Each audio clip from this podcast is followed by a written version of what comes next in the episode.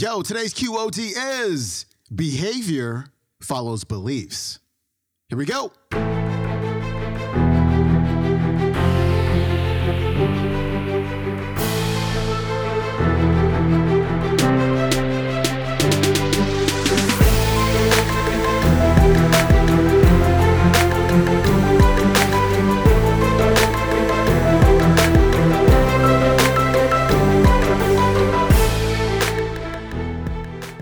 To the Quote of the Day Show. I'm your host, Sean Croxton of SeanCroxton.com. We got a brand new speaker on the show today. Her name is Shelly Lefkoe. And today, Shelly is going to be talking about your beliefs. If you made a New Year's resolution last week, did you know that 92% of people are going to quit? They're going to forget about it. It's just going to be like it didn't even happen before Valentine's Day. That's five or six weeks from now. Something that's so important to you, you'll forget before Valentine's Day. That needs to stop. But first, we have to talk about why it happens. And that's what she talks about today because your results come from your beliefs. Your beliefs are the lens through which you perceive your reality. Your beliefs are what give rise to your behaviors. And your behaviors are your habits. You do them over and over and over again. And through those habits, through those behaviors, you, you create your results. So, in order to create change, we have to go down to the very bottom, to the very foundation of things, and change the beliefs. Because when you change the beliefs, you change the perception. When you change the beliefs, you change the behaviors. And there's no way that you cannot get a brand new result. And also, when you watch this full talk, and we'll include the link in the description box for this this episode, when you watch the full talk, Shelly leads you through a really cool exercise to help break these limiting beliefs that you have. Now, a quick warning if you have a child nearby or in the car that is seven years old or under, you probably want to skip this one, come back to it later when you're by yourself. And I don't want to say why, but you'll know why when you listen to this. Here's Shelly. Exercise. So many of us say, I promise I'm going to start exercising regularly. I am going to go to the gym. I signed up January 1st. That's it. And here's my experience of the parking lot at the gym in January and the parking lot at the gym in February. I, am telling you, I go to the gym, and January, every machine is full, every class is full, and February, us regulars are going, thank God it's February. Right? We all have learned, again, especially in this group, that eating healthily is important. We feel better, it's going to help our longevity, and yet we still choose mac and cheese over a salad, and we still continue to eat even when we're full.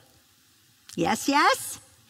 So everybody has things in their lives that they want to change. So whether you procrastinate, whether you beat yourself up if you make a mistake, whether you don't stand up for yourself, whether you're in a relationship that doesn't work, I contend that there are beliefs underlying these all of these behaviors and i don't know how many of you saw, saw my talk on friday. How many of you did see my talk on friday? Awesome. Thank you so, our beliefs, as you now know, keep us from making the changes we want to make.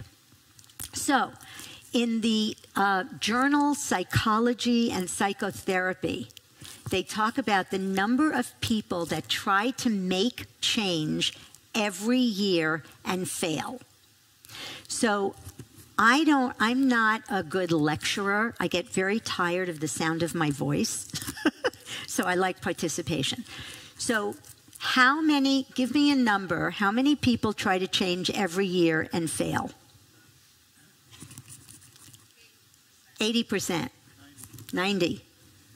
95. 92. So, according to the Journal of Psychology and Psychotherapy, 92% of people try to change and fail. Right? Because every time you're trying to change and you fail, you're struggling against a belief. Now, our beliefs seem so real to us that we don't even question them. So, how many people remember, you don't have to raise your hand, but how many people remember putting out milk and cookies for Santa Claus when you were little? Right? Okay. It never occurs to you how ridiculous it is that on Christmas morning, a fat guy in a red suit is going to come down your chimney with presents on Christmas morning and then fly off on a mythical creature into the sky. We believe it. So our behavior follows our beliefs, right? If you believe that there's a Santa Claus, you're going to put out milk and cookies. Once that belief goes away and you no longer believe there is a Santa Claus, do you still put out milk and cookies? Do you still, don't be bad, John. Do you still put out milk and cookies? No. Now, do you need willpower to change your behavior and stop putting out cookies and milk? Do you need your parents to support you or your friends? No. Do you need a 12 step program to not put the milk and cookies out? You're a tough crowd. That usually gets a laugh. you don't need a 12 step program to stop putting out the milk and cookies because behavior follows beliefs. So let's look at this. If you have a belief that dogs are dangerous and a dog comes into the room, are you going to pet it? No. If you got rid of that belief and you had the belief dogs are so much fun and a pit bull comes into the room, might you pet it? Right? You may not, but you may. If you, now I'm going to tell you something. There's a difference between what you know and what you believe. You have to be eh, living under a rock today to not have read that mistakes and failures are bad. Or not bad. Every business book starts off by talking about that, right? So if your boss calls you in, as one of my clients' uh, bosses did, and says, you have to be more innovative. You've got to take more risks. But you have the belief mistakes and failures are bad. Are you going to be able to do it? Come on, guys. Thank you. Someday you'll be up here and you will know what it is to, to not get participation. It is not fun. I just did it with the teens. One of them was like this I was like, no eye rolling in my workshops. Sorry. Where was I? So, if you believe mistakes and failures are bad, you cannot be innovative.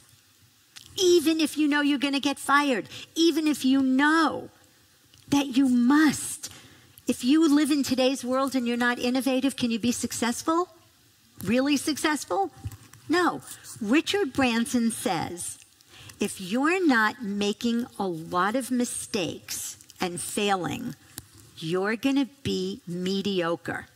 Because if you're not making mistakes and failing, you're doing what you did yesterday. Guess what? Does Richard Branson have failures? Absolutely. Is he successful? Absolutely. So the same thing is true with um, if you're in a relationship and you say, I want to get out of this relationship, it's a terrible, like I talked about on Friday, you know, this person doesn't doesn't love me, they're not loving towards me, they're not respectful towards me, and you have the belief, I'm not good enough, I'm not lovable, no one would want me. You getting out of a relationship? No, because you will believe what? Who's going to want me? Right?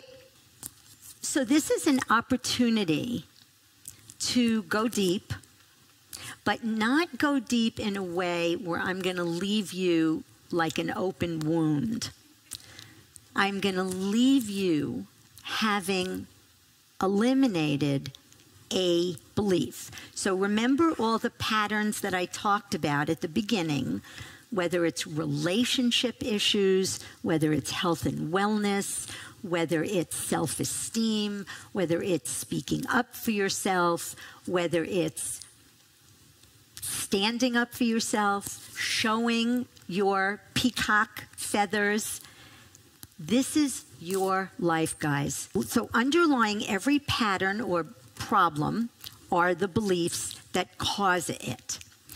As you get rid of the belief, you see changes in the pattern. So, let's see, what do we have here? Oh, who I am. All right. I never talk about who I am because I think it's boring. But who I am is for the past 30 years, I've been helping people to quickly and permanently rid themselves of the beliefs that cause them to be stuck. Now, I want to tell you what I mean when I say belief, okay? So, a belief is a statement about reality, hello, that you believe is the truth. So it's like being pregnant. You either is or you ain't. That's what a belief is, okay? What we're going to do in a little while is we're going to talk about, I'm going to set you up for the process. I'm going to ask for a volunteer, and I will make it very specific what I want. I'm going to do a demo, which most people love. Um, and then I'm going to walk you through the steps of the process so you will both learn how to do it. I will actually gift you the process. So let me tell you something. So, of course, I do this and I charge money because this is how I make a living doing this. But my husband, who was one of the most um, genuine people who actually wanted to make a difference in the world, and we would have staff meetings, and he would say, oh, Well, just put it on the internet. And, and we would all go, What do you mean put it on the internet? You can't just give it to people. He said, Of course you can. I want everybody to have it. You know, you have to learn how to you have to you have to learn how to say what's my pattern and get specific. You have to learn how to get all the beliefs underneath. But if you could take this process and use it and do it, he, that's all he wanted. So we honor, so he, uh, for those of you who don't know, he passed three and a half years ago. And we honor his memory and what he lived for um, because his ultimate vision was to have people standing on a Stairmaster um, and somebody crying, which happened to me. And I said to her, Do you just want me to listen or would you like me to help? 20 minutes later, she had eliminated a belief and her whole face lit up. And I went home and told my husband, and he said, That is my dream. All right, that was Shelly Lefkoe. Her website is mortylefkoe.com. You can watch today's talk. It's on the Mindvalley YouTube channel. It's called How to Change Your Beliefs to Access Your Happiest Life. That is it for me. I'll see you tomorrow with who we got tomorrow? Let's see here. Oh, Louise Hay. You don't want to miss that one. I'll see you then. Peace.